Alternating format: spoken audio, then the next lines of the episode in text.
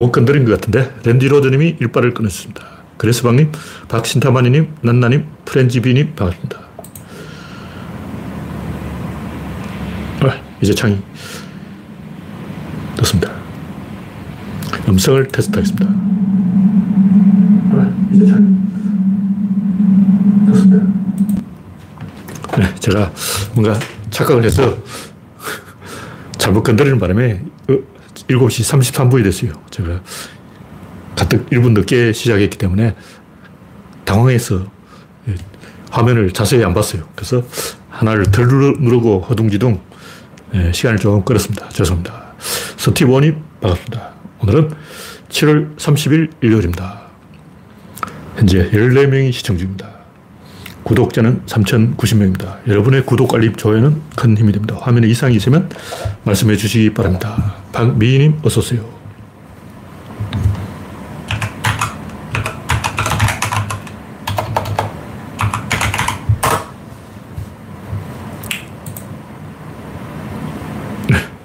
네. 이광석님, 반갑습니다. 현재 20명이 시청 중입니다.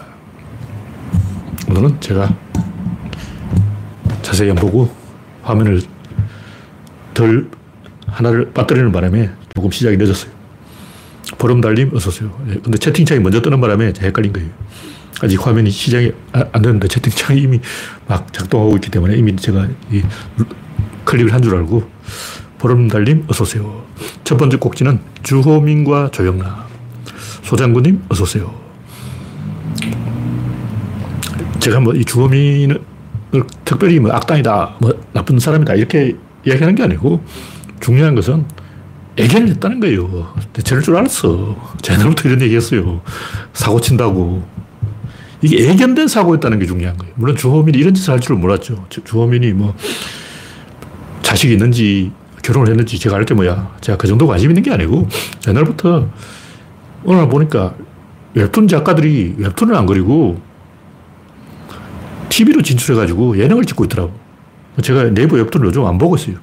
와, 한 20년간 네이버 웹툰을 계속 봤는데, 한 5, 6년 전부터 조석, 주호민, 이말년, 기안 84 이런 사람들이 TV에 나올 때부터 제가 화딱지가 나서 안 봤어요. 제 입장에서는 배신자지. 물론 이 양반들이 유튜브 할 때 그 유튜버로 처음 접한 사람은 배신자가 아니죠. 왜냐면 그 사람들이 처음 어, 이말년이나 이런 사람을 발견했을 때 유튜브 찍고 있었기 때문에 그 사람들 입장에서는 배신자가 아닌데 제 입장에서는 배신자죠.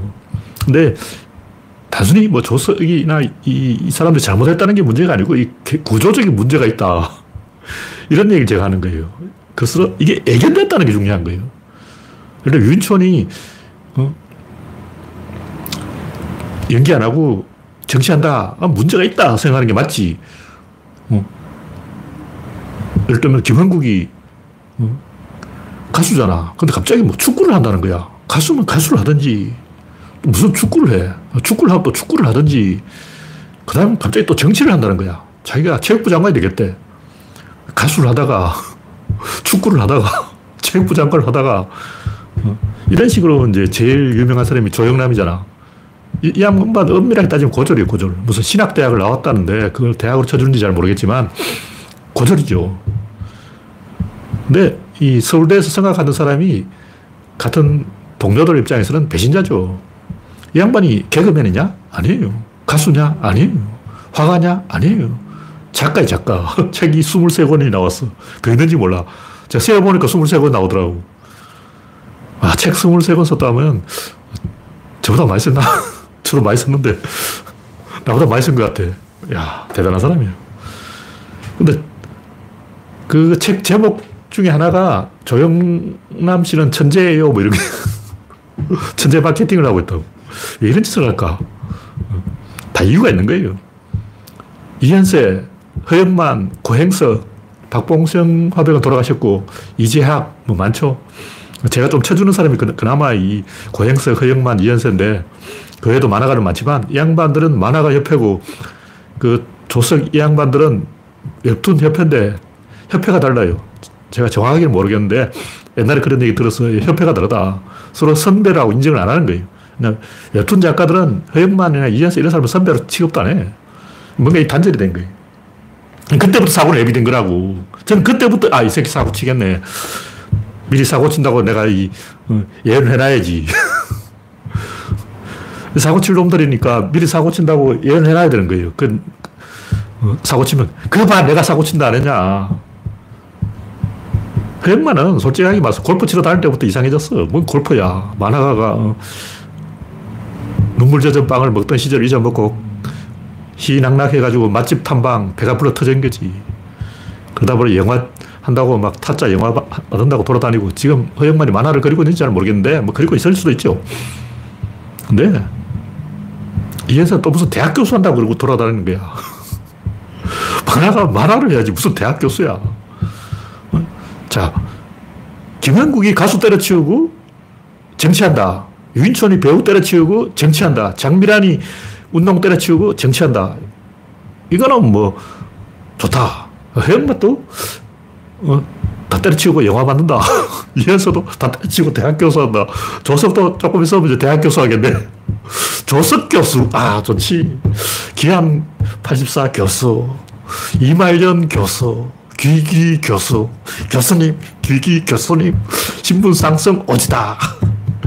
이게, 이게 좋은 현상일까요? 뭐 좋은 현상일 수도 있어요. 뭐 당사자 입장에 그럴 수 있어요. 근데 조영남이 사고 칠거 제가 애연했다는 게 중요한 거예요. 저희가 사고 칠 수밖에 없어. 왜 나의 예상을 한 치도 벗어나지 않을까, 조영남은. 인생을 갈아타는 자는 영혼을 갈아탑니다. 인생을 갈아타는데 영혼을 갈아타지 못할 게 뭐냐. 만약 일본이라면 만화가들 잔뜩 있어. 일본 만화가들도 저 예능 나와서 찔락거리고 돌아다니는지 모르겠는데 제가 생각하기로는 안 그럴 것 같아요. 왠지. 일본에도 쟁쟁한 만화가 많죠. 일본의 그 스타 만화가들이 점점 전부 TV에 나와서 예능 찍고 있냐? 제가 일본에 안 가봤어요. 모르겠습니다만, 만약 그, 그런 식으로 외도를 하면, 일단 일본 프로야구라면 장훈이 지, 장훈. 장훈 양반이 해설을 하는데, 양반이 굉장히 성질이 더러워요. 그래서 메이저리그도 못 가게 해요. 가지 마! 일본 야구부터 저도 해야지 무슨 어따니냐. 그러니까 일본 야구 선수가 메이저리그 가는 것도 못 가게. 근데 그걸 좀 지나쳤고, 메이저리그 가야죠. 가야 되고. 그건 장군이 조금 지나친 거예요. 근데 인생을 갈아타는 자는 영혼을 갈아탈 수도 있기 때문에 견제를 해야 돼요. 누군가 비판을 해야 돼. 너 지금 위험한 상황이다. 너 지금 사고 치기 직전이다. 이걸 누가 말을 해줘야 되는 거예요. 주호민 주변은 그렇게 말해주는 친구가 없습니다. 왜 주호민은 친구가 없을까? 왜 주호민은 주변에 좋은 친구가 없을까? 왜 나쁜 친구만 남아있을까? 이걸 우리가 생각을 해봐야 되는 거예요. 주호민이 잘못했다는 게 아니라 주호민은 좋은 친구가 없다는 게 문제예요. 왜 좋은 친구가 없을까? 왜 윤촌 주변은 말려주는 좋은 친구가 없었을까? 왜 김영국 주변은, 어, 너 그러다가 못 되는 수가 있다. 이렇게 바른 말을 해주는 좋은 친구가 없었을까? 이현세가 대학 교수 되는 거는 그렇게 외도를 한 게 아니고, 이만기도 대학 교수잖아. 이만기도 교수하는데, 강호동도 예능하는데, 어? 이현세가 대학 교수하는 것도 뭐 할 수 있죠. 할 수 있는데, 영혼을 갈아탈 수가 있습니다. 굉장히 위험한 상황이에요. 조영남은 뭐냐, 이게. 정체가 뭐야, 이게. 개그맨이냐? 가수냐? 뭐한 사람이야? 이런 식으로 제일 유명한 사람이 패리스 힐튼, 킴 카다시안, 이 양반들은 노이즈 마케팅으로 먹고 사는 사람들이에요. 그러니까 사고를 쳐야 돼. 그래야 돈을 벌 수가 있어. 사고 쳐야 밥을 먹는 거예요. 킴 카다시안은 패리스 힐튼 가방들이 하던 사람이에요. 가방 들고 따라다니면서 얼마나 쪽팔렸겠냐고. 복수해야지. 발 말아야 돼. 이런 세, 생각을 가진 사람이 위험한 거예요. 그러니까 제가 김형국이 위험하다고 본 이유가 뭐냐면 그 양반은 MBC 그 복도에 살았어요. 자기 직장이 아니야. MBC 복도가 지 직장이냐고. 왜 거기로 출근해? 자기 집으로 출, 사무실로 출근해야 되는데 MBC 복도로 출근한 거예요. 근데 강석이 오라 그래가지고 시다발이 하는 거죠. 시다발이 위험한 거예요. 시다발이 해서 복수를 해야 돼. 이게 문제인 거예요. 김형국 수치를 못 느끼는 사람일까? 아니요, 느껴요. 김형국이 MBC 복도를 자기 직장으로 삼고 거기로 출근하면서 심부름, 커피 사오라 하면 커피 사오고, 소주 사오라 하면 소주병 들고 오고, 이렇게 심부름 하면서 창피함을 못 느꼈을까? 굴욕감을 못 느꼈을까? 복수! 정치해야지. 대한민국 박살! 내가 정치해서 대한민국을 조져버리겠어! 윤촌. 그게 안 보입니까? 김한국의 복수가 안 보이냐고.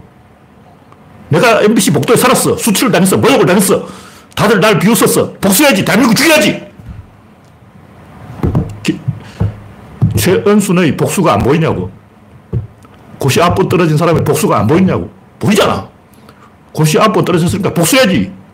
대한민국 망쳐봐야지. 이게 무서운 거예요. 내 선배가 있으면 잡아주는 거예요. 예를 들면 이현세가 조국, 아니, 조석 선배라면, 아, 조석아, 너 그 정도 해라. 내 술 한잔 사줄게, 너 참아. 이렇게 말린다고. 근데 주호민한테, 야, 너 그 정도 해. 내 술 한잔 사줄 테니까 이제 뭐야? 이렇게 말하는 사람이 없는 거예요. 왜 없을까? 구조의 문제인 거예요. 조영남을 누가 말려? 우리나라에 조영남한테, 야, 너 깝치다가 뒤지는 수가 있다. 이렇게 바른 말을 해주는 사람이 없습니다. 문제가 있는 거예요. 사고 칠 수밖에 없는 구조 속으로 들어갔다면 사고는 100%인 거예요. 예외는 없습니다. 제가 뭐, 박원순, 윤미향, 양현자 이런 사람 공천은 위험하다. 시민단체 출신 공천 저다. 이름 제가 까먹었지만 무슨 이상한 당원을 나와서 배신한 사람 있죠. 그 사람의 배신을 예언을 했어요. 저 사람 배신한다. 딱 배신한 거야. 왜 배신했어? 선배도 없어. 동료가 없어. 말려줄 사람이 없어. 배신한 거예요. 양양자 배신은 100%죠. 박원순이나 윤미향도 굉장히 위험했어요. 내가 국힘당을 치고, 아, 누굴 찔러야 될까? 자, 민주당 국회의원이 170명인데 누굴 찌르면 칼이 들어갈까? 이건 뭐 3초 안 답이 나오는 거죠. 시민단체 출신 제일 깨끗하고 양심적인 사람 조국 깨끗하죠. 찔러봐. 윤미향 깨끗하죠. 찔러봐. 박원순 깨끗하죠. 찔러봐. 깨끗한 사람부터 찌르는 거예요. 노무현. 노무현 제일 깨끗하지. 제일 칼이 들, 잘 들어가잖아. 왜 죽었겠어요? 노무현은 찌르면 칼이 들어간다. 이걸 알고 있었던 사람이 찌른 거예요. 이런 사람들은 영웅이 되거나 개가 되는 거예요. 그래서 영웅이 되라고 공천을 해줬죠. 양양자, 윤미향, 박원순 이런 사람 왜 공천했을까? 이런 사람은 영웅이 되거나 개가 되거나 둘 중에 하나인데 영웅이 될 확률이 더 높다 하고 공천을 해준 거예요. 잘했냐 못했냐를 떠나서 리스크가 있다. 위험하다. 내 예상을 한치도 벗어나지 않는다. 이걸 이야기하는 거예요. 그러니까 이현세나 허영만이나 뭐 이런 사람들이 아, 요즘 웹툰 작가들이 어, 만화가를 우습게 본다. 이런 말 나올 때부터 저는 이런 일이 생길 줄 알았어요. 네. 보름달님, 소장군님, 지제리님, 박명희님, 올리원님, 우선님, 이재명님, 영원중님, 남몽따유님, 백서피님, 반갑습니다.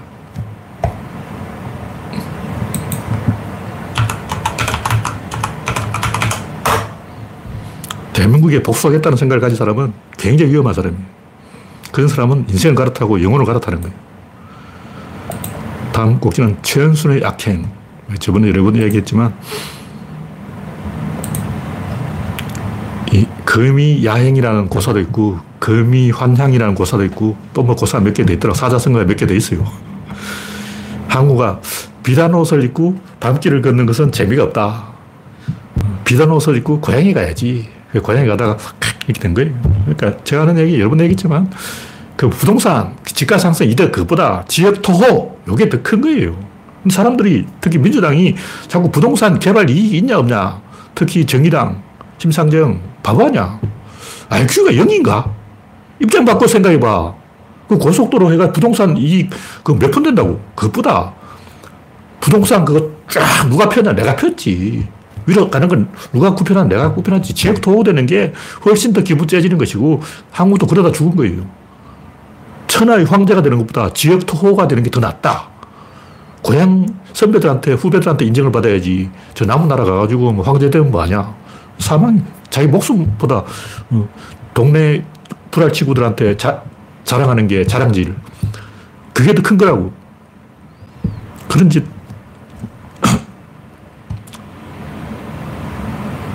근데 문제는 이제 이 얘기는 다 했던 이야기고 부산공항 왜 가덕도에 지으려고 할까? 왜 밀양은 절대로 안 될까? 그냥 김해 평야 안에서 조금 틀어서 지어도 되는데 다 이유가 있어요. 대구 사람들이 부산공항 이용하는 꼴을 못 봐주겠다. 여기 부산 사람 힘인 거야. 왜? 경상도 안에서 서열 1위 대구, 2위 부산. 서열이 바뀌었어요. 부산이 큰 도시고 대구는 뭣도 아닌데 박정희 고향이 대구라고 해가지고 지금 서열이 바뀌어가지고, 어, 예를 들면 목포가 광주보다 서열이 높다. 이거 좀 이상하잖아. 광주가 큰 도시고 목포는 작은 도시라고. 광주 항쟁이 목포로 저, 전파됐다. 이게 말이 되지. 목포 항쟁이 광주로 전파됐다. 이건 아니지. 그럼 부산이 대구보다 훨씬 큰 도시인데 왜 대구한테 밀리냐 이거죠. 부산공항 대구 것들은 이용하지 마. 이게 본질이에요. 아무도 이야기하지 않지만 이게 본질이라는 걸 우리나라 대한민국 국민 다 알고 있습니다. 근데 한 놈도 이야기하지 않아. 아무도 진실을 이야기하지 않아. 제주도 똑같아. 제주 이공항. 왜 맞겠어? 육지 끝들 제주도 오는 꼴을 못 보겠다. 육지 끝들이 제주도에 와? 오지 마. 양평. 두물머리 차 막히는 게 재수 없다. 서울 사람들 양평 오지 마. 이거예요. 그러니까 돈을 손해보더라도 서울 사람이 두물머리 오는 꼴을 못 보겠는 게 이게 양평 사람 심리라고. 양평 가봐. 그 플랜카드 쫙 걸어놨어. 전부 국힘당이에요. 애매하게 써놨어. 애매하게 써놨는데 그 내용이 전부 국힘당 지지자만이 생각할 수 있는 다, rhetoric이라고. 제가 볼 때 양평 읍내 사람들은 100% 국힘당이 지금. 양서면 사람들은 좀 다르겠죠. 그러니까 두물머리에 서울 사람이 오는 것 자체가 싫은 거예요. 그게 인간 심리라고. 고향 사람들 앞에서 자랑질하고 생색내고 유세 부리고 그 힘을 과시하고 왕놀이하고 음.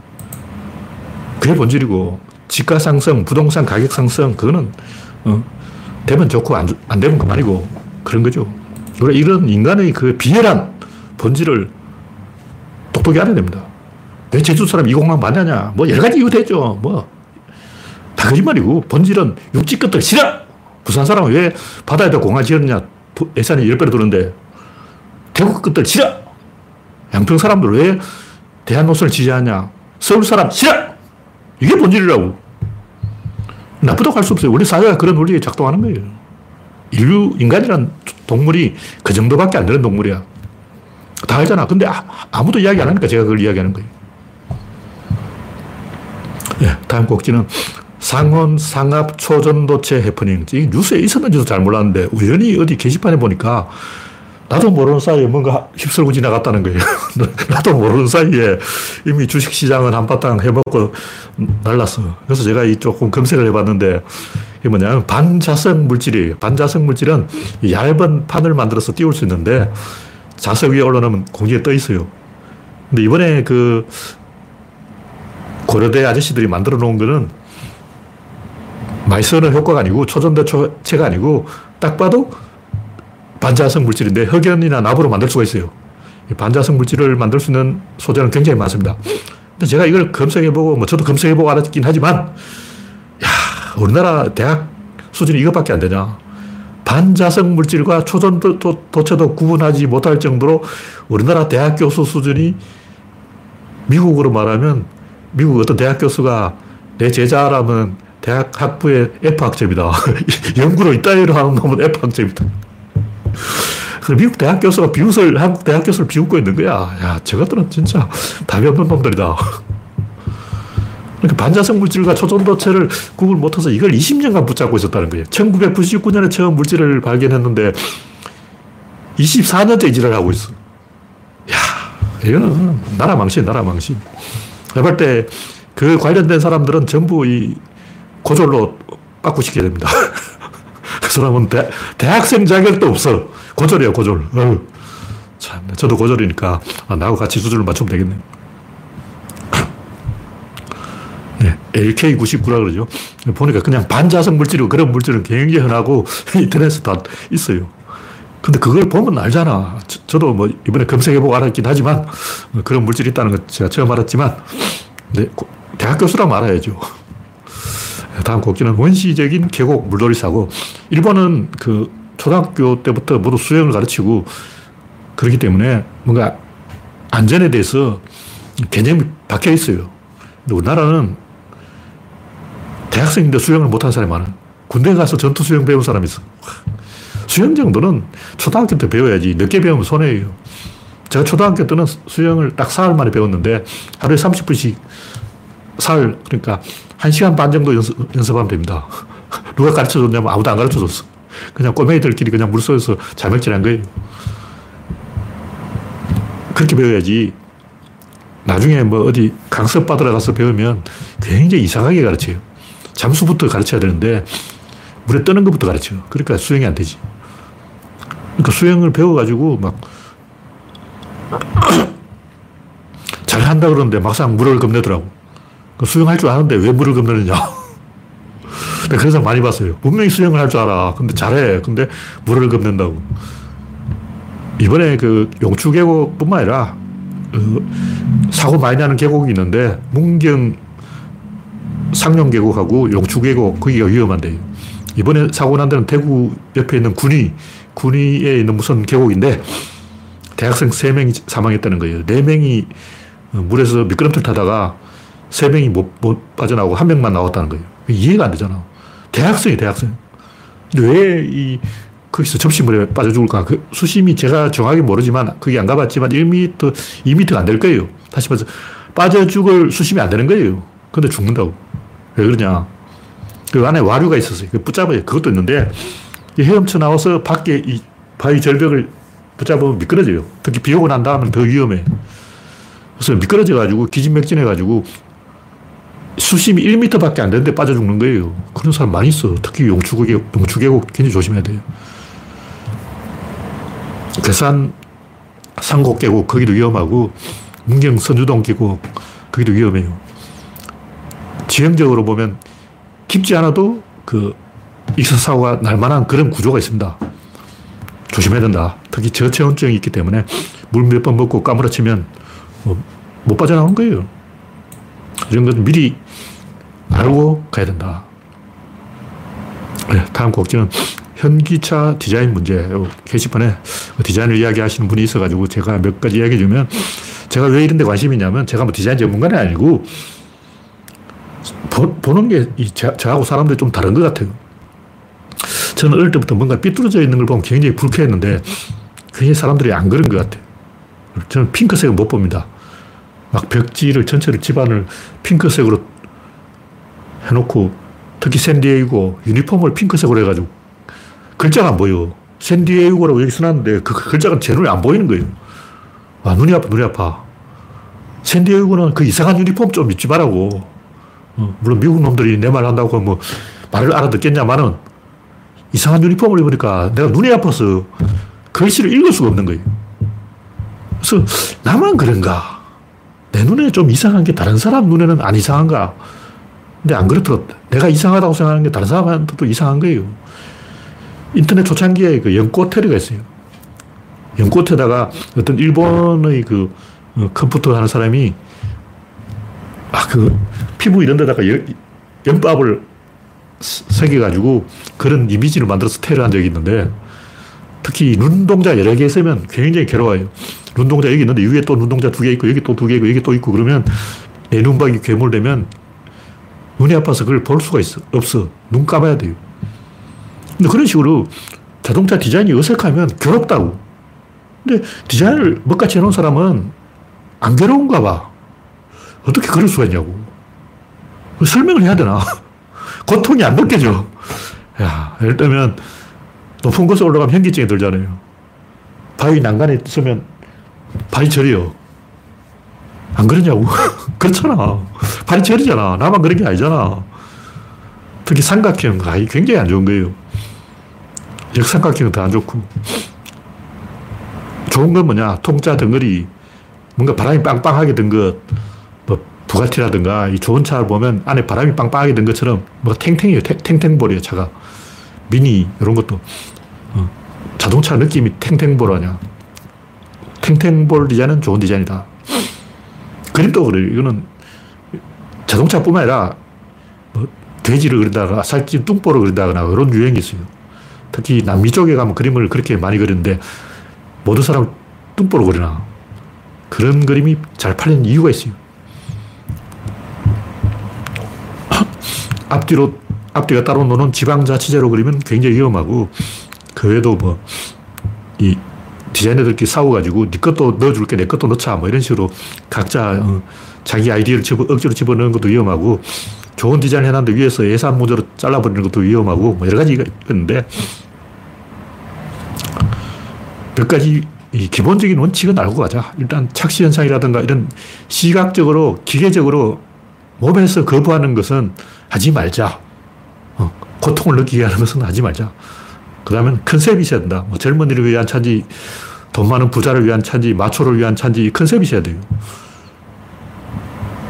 그 과잉 디자인은 지양돼야 된다. 디자인은 많으면 많을수록 해로운 거예요. 왜냐면 시인성이 떨어져. 한눈에 딱 보여야 되는데 디자인 요소가 많으면 많을수록 뭔가 산만하고 흩어져 있고 집중이 안 되고 괴로운 거예요. 그게 안 괴로운 사람은 음치처럼 하면 안 돼. 일단 저는 음치라서 음악을 안 하잖아요. 저 같은 음치가 음악 한다고 나서면 개판되는 거죠. 그럼 마찬가지로 디자인 치들도 좀 집에 가라고. 딱 봐도 이게 괴롭지 않다. 현기차 그먹 같은 디자인 보고 괴롭지 않다. 그 사람은 디자인 치니까 디자인 치들은 제발 꺼져. 좀 꺼지라고. 환장하는 거죠. 음치들이 노래 부르면 안 되죠. 그러니까 과잉 디자인 하는 사람들은 디자인할 자격이 없으니까 제발 좀 대한민국에서 사라져달라. 그런 얘기. 이건 그렇게 강하게 말할 수밖에 없어. 왜냐면 이 말로, 이 대화로 설명이 되는 게 아니야. 내 눈에 괴로운 게 다른 사람한테 안 괴롭다면 이거는 백마디 말이 필요 없는 거예요. 그냥 너 꺼져! 집에 가! 이놈! 옛날부터 그 음악이라든가 예술 쪽은 굉장히 강하게 말해야 돼요. 부드럽게 설명해주면 못 알아먹어. 직선은 뭔가 시원시원하고 곡선은 휘어져 있으면 뭔가 기분이 나쁘다고. 그러면 뭐가 구부러져 있으면 기분이 나쁜 게 정상인데 나는 괜찮은데요. 그런 사람들은 디자인 치니까 정상인이 아니니까 집에 가라고. 자기가 이상하다는 걸 알아야지. 근데 말로 설명할 수 없는 거야, 이걸. 그냥 현기 차, 못생긴 차 보고, 어, 아무 새 고통을 못 느낀 사람은 제발 사라져달라. 그런 얘기죠. 한국기는 무량판 구조의 문제. 뭐 상품 백화점뿐만 아니라 이 검색해 보면 무량판 구조 사고가 뭐 수십 건 나, 수십 건. 게시판에 있는 것만 어, 나무 위키에 나오는 것만 수십 건이고 전 세계적으로 얼마나 많겠냐고. 무량판 사고가 왜 나는지 전 세계에 그걸 아는 사람이 한 명도 없는 것 같아. 단순히 하중을 못 버텨서 사고가 나는 게 아니에요. 보다 더 큰 원인이 있어. 왜 무량판 구조는 사고가 날까? 이 공간의 문제가 아니고 시간의 문제예요. 파동의 문제라고. 파동의 힘은 시간의 힘이지 공간의 힘이 아니야. 근데 사람들이 이걸 자꾸 공간의 하중 문제라고 생각하는 거예요. 이렇게 되어 있는데, 이게 옆으로 볼을 안 받치고 그냥 바로 이렇게 슬랍을 쳐버리는 게 이게 무량판인데, 볼을 하나 받쳐야 된다고. 왜 볼을 받쳐야 되냐? 이게 튼튼하게 하기 위해서 그런 게 아니고, 1번, 2번, 3번, 요 시간 순서를 정하기 위한 거예요. 그 뭐냐면, 보가 그렇게 크지 않아도 돼요. 얇은 보라도 상관없어. 철근이 많이 들어가야 되는 게 아니고 조금 들어가도 돼요. 무슨 얘기냐면, 건축법상 실제 이 100으로 해야 된다 하면 건축법 200으로 돼 있는 거예요. 그 실제 건축법을 어기고 그 절반만 철근 넣어도 안 무너지게 돼 있어요. 근데 무너졌다. 이건 굉장히 잘못한 거야. 그러니까 건물은 원래 안 무너지게 되는데 만약 실제로 무너졌다면 이 잘못을 한두 가지 한 게 아니고 철근만 적게 들어간 게 아니고 공구리 자체도 약했을 뿐만 아니고 설계도 잘못돼서 한 다섯 가지 원인이 겹쳤다고 봐야 돼요. 다시 말해서 단순히 철근을 반만 넣었다. 안 무너집니다. 공구리에 물이 너무 많이 들어갔다. 그래도 안 무너져요. 근데 만약 무너졌다. 한 다섯 가지 얘가 잘못했는데 또 잘못하고 또 잘못하고 또 잘못하고 또 잘못했다. 이렇게 봐야 되는 거예요. 설계도 잘못하고 감리도 잘못하고 시공도 잘못하고 다 잘못했어. 단순히 그 한두 가지 공정만 잘못해서는 절대 안 무너지게 되어 있어요. 법 자체가 그렇게 되어 있는 거예요. 그래서 이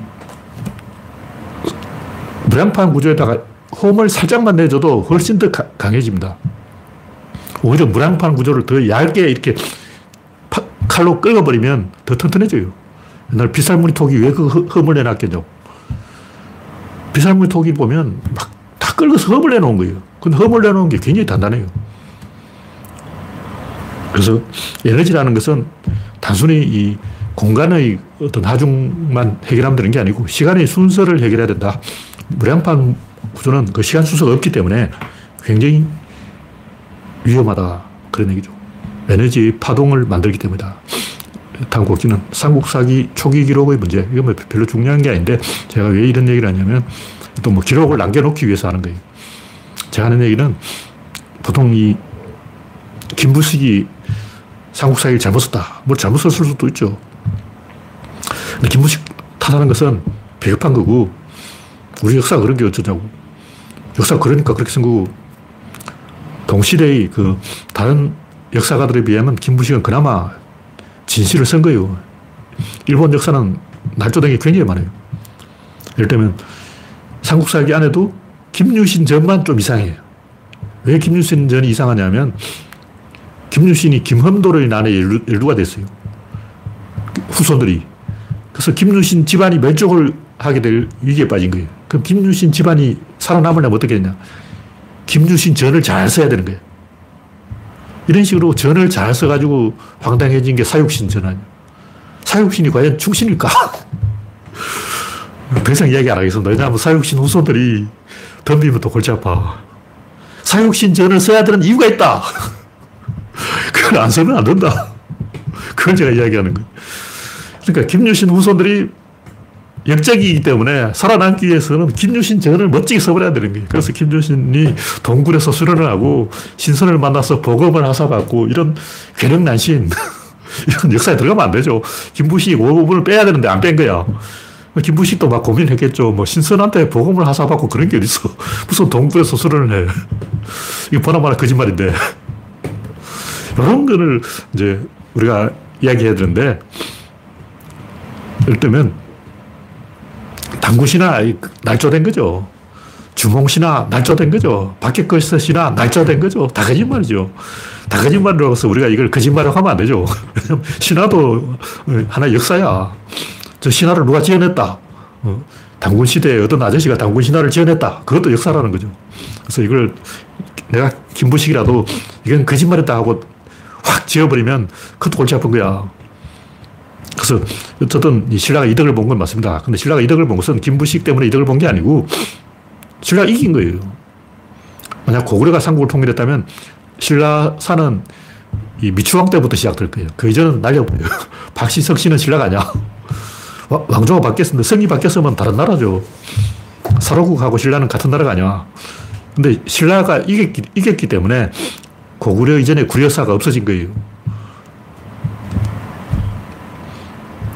역사는 성자의 기록이기 때문에 신라에 유리하게 기록되는 건 있는데 김부식이 날조했다고 보는 거는 개소리고 그것보다는 망실된 거예요. 왜냐하면 이 박해끝의 시절에 신라 사람이 한문을 몰랐어요. 한문을 모르는데 어떻게 한자 기록이 있겠냐고.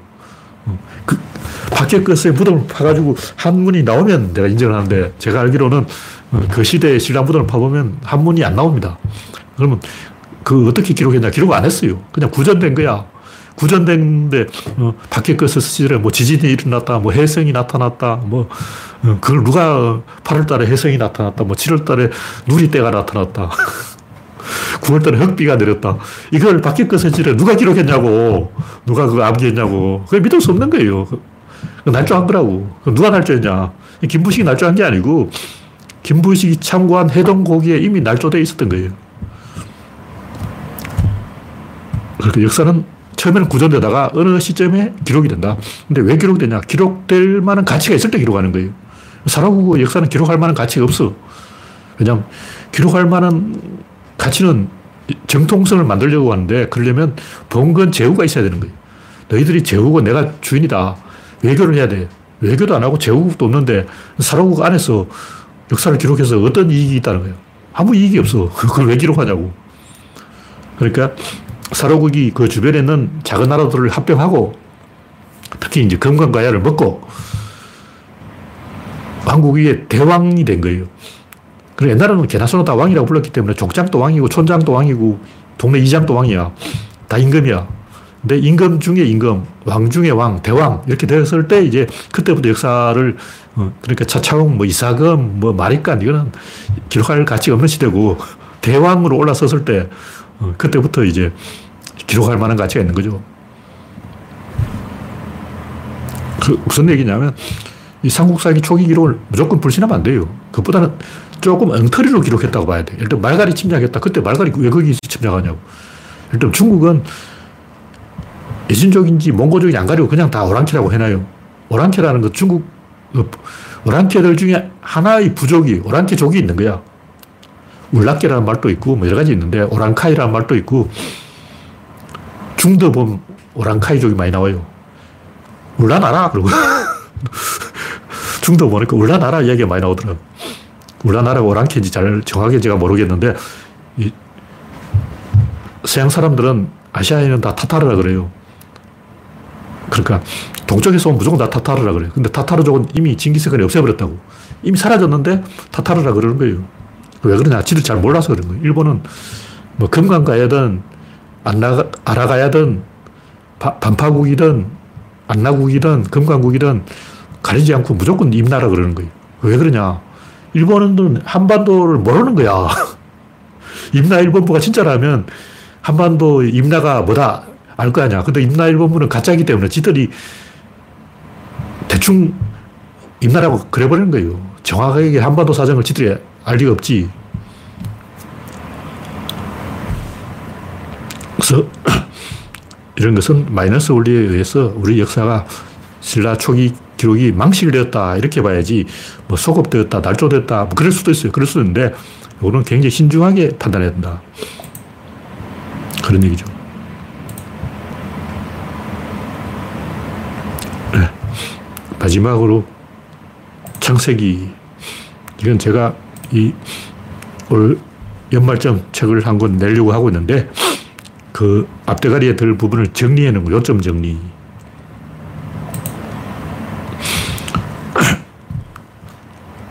그러니까 이 책의 핵심을 뭘로 잡을 것인가? 깨달음으로 이야기하자. 왜 깨달음이라고 하냐면 눈에 안 보이니까 깨달음의 방법 외에는 전달이 불가능해. 아까 이야기 디자인 문제 같은 거 음악 같은 건 차라리 그, 어, 정확하게 이건 좋은 음악이고 이건 나쁜 음악이다. 이걸 판단이 가능해요. 왜냐하면 가요 차트가 있잖아. 가요 차트 1위부터 순수가 쫙 있어. 가요는 차트가 있는데 디자인은 차트가 없어. 디자인 차트 1위, 2위, 3위 이거 없다고. 음반이 많이 팔리면 그건 좋은 노래고 음반이 안 팔리면 이거는 안 좋은 노래인 거예요. 자동차는 차가 많이 팔리면 좋은 디자인인 거 아니죠. 디자인 디자인이고 차가 팔리는 거는 가격이 싸면 팔리죠. 그러니까 음악은 서열을 매길 수가 있는데 디자인은 점수를 매길 수가 없어. 그 말을 설명을 못 하는 거야. 말로 전달할 수 없으니까 아, 깨달음으로 전달할 수밖에 없다. 그런 얘기죠. 하여튼 이 디자인 문제, 개떡 같은 디자인은 진짜 뭐, 가 잘못됐다. 라는 설명하려면 제가 막상 설명하려고 하니까 피곤해요, 피곤해. 일단 UFO 같은 것도 딱 봐도 아니잖아. 근데 제가 카메라 전문가가 아니기 때문에 황민구 박사는 그 양반은 카메라 전문가예요. 카메라에 대해서 빠삭하게 한다고. 그러니까 아, 요 잔상 효과, 뭐 색번짐, 뭐 이런 걸로 딱 설명을 한다고. 그래, 아, 맞네. 요거 틀렸구나 하고 할 수 있는데 저는 그게 잘못됐다는 건 아는데 어디가 잘못됐다는 건지는 나는 알지만 말로 설명할 수는 없는 거죠. 왜냐면 내가 카메라 전문가가 아니기 때문에. 근데 깨달음에 대해서는 제가 창세기라고 게시판에 정리를 해놨는데 원소는 눈으로 보는 것이고 집합은 깨닫는 것이다. 사물은 보는 것이고 사건은 깨닫는 것이다. 전달은 보는 것이고 결정은 깨닫는 것이다. 외부, 바깥은 보는 것이고 내부는 깨닫는 것이다. 깨달음은 만유에 연결되어 있음을 깨닫는 것이다. 깨달음으로 결판되자는 거죠. 왜 깨달아야 되냐? 안 보이니까 깨달는 거예요. 뭐가 안 보이냐? 유체가 안 보이는 거예요. 강체는 보여.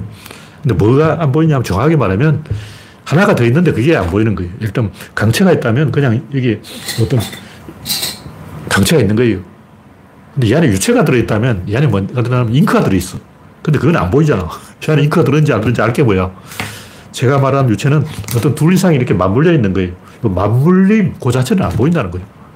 껍데기만 보이고 그 안쪽에 뭐가 맞물려 있는 그 연결, 연결고리, 그 눈에 보이지 않기 때문에 그걸 설명하기 위해서는 유체, 자발성, 숨은 변수, 전략, 이기는 힘, 이 다섯 가지를 다 설명해야 돼요. 이 다섯 가지를 깨달으면, 아, 깨닫는 것이다. 근데 이제 크게, 큰 틀에서 이걸 하나하나 이야기하려면 굉장히 많은 걸 이야기해야 돼요. 책 한 권 다 이야기해야 되고, 큰 틀에서 이 세상은 복제된 것이다. 왜 구조가 다섯 개냐? 복제의 절차가 다섯 개밖에 없어요. 그래서 다섯 개다. 이 DNA 복제에 대해서 그 나무 위키는 안 나오고, 위키 백과를 보면 DNA 복제를 5단계로 설명해 놨어요. 뭐 소설에 대해서도 발단, 전개, 위기, 절정, 결말 이게 왜 5단계냐. 자세히 뜯어보면 이 세상 모든 게 다 5단계예요. 5단계 아닌 게 없어. 만약 6단계라면 뭐 하나가 중복된 거예요. 뭐 4단계라면 뭐 하나 빼먹은 거예요. 복제되는 것은 단계가 다섯 개일 수밖에 없다. 그리고 복제는 첫째 나음이 있고 두 번째 자람이 있다. 근데 나음은 원리, 자람은 진리, 자람이 진리가 아니고 자라는 과정에서 왜곡이 일어나기 때문에 자라기 전에, 왜곡되기 전에 그 순수한 상태, 그것이 진리라는 거죠. 그러니까 우리가 원리와 진리란 말이 있는데, 여기 조금 의미가 달라요. 진리는 믿을 수 있다는 말이고, 원리는 의지할 수 있다는 말이에요. 그 뭐냐면, 원리라는 것은, 여기 원리라면, 다음 꼭지 하나를 달아낼 수가 있어요. 끈이 하나 있다면 그 끈에다가 또 한 개를 달아낼 수 있어. 그럼 여기 또 한 개를 달아낼 수 있어. 또 한 개 달아낼 수 있어. 계속 달아낼 수 있는 걸 원리라고. 예를 들면 대가리가 있다면 거기 꼬리를 붙일 수가 있잖아. 뭐든지 어, 엔진이 있다 그러면 바퀴를 달면 되겠네. 어. 뭔가 핵심이 있으면 거기다 뭔가 하나를 더 붙일 수가 있어요. 근데 예를 들면 바퀴에다는 엔진을 달 수가 있는데 아니 엔진에다가 바퀴를 달 수 있는데 반대로 바퀴에다는 엔진을 달 수가 없어. 바퀴는 1500년 전에 이미 발명됐는데 1500년 전에 과거로 돌아가서 타임머신 타고 가서 아니 3, 기원전 1500년 전이죠. 지금부터 3500년 전 바퀴가 처음 발명할 때로, 때로 더 돌아가서 바퀴 하나가 있다고. 근데 바퀴에다가 엔진을 달면 되겠네. 그러다 맞아 죽죠. 그러다 임금을 기망한 죄로 사형, 단두대에 목이 잘립니다. 근데 엔진이 있다면 그게 바퀴를 다는 것은 그 쉬운 일이에요. 머리가 있다면 거기 꼬리를 다는 건 쉬운 일이라고. 전체가 있다면 거기다가 부분을 더 늘리는 건 쉬운 일이라고. 집합이 있다면 그 원소를 추구하는 건 쉬운 일이에요. 그릇이 있다면 거기다 음식을 담는 것은 쉬운 일이라고. 근데 반대로 비가역성이죠. 꼬리가 있는데 거기 머리를 붙일 수는 없어요. 그건 안 돼. 그 서열을 아는 것이 아는 것이다. 그런 얘기죠. 그래서 여기서 제가 이 최근에 강조하고 있는 것은 항상 하나가 더 있어요. 무엇을 이야기하든지 무조건 그건 하나가 더 있는 거야.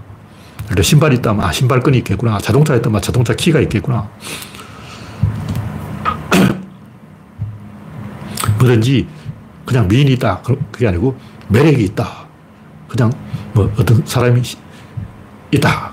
그, 그걸로 끝나는 게 아니고 능력이 있다. 플러스 알파가 있다. 보이지 않는 하나가 더 있다. 그게 없으면 어떻게 되냐. 깨져요. 깨지지 않게 결속되게 묶어주는 것이 있다. 그러니까 학생이 있다면 뒤에 선생님이 있다. 새끼 곰이 있다면 뒤에 엄마 곰이 있다. 엄마 곰이 있다면 뒤에 곰이 사는 숲이 있다. 항상 숲이 있다면 다른 동물과 같이 사는 생태계가 있다. 생태계가 있다면 자연이 있다. 자연이 있다면 우주가 있다. 이렇게 계속 뭐가 하나 더 있는 거예요. 항상 하나가 더 있어야지. 그게 없으면 거짓말을 하고 있는 거예요.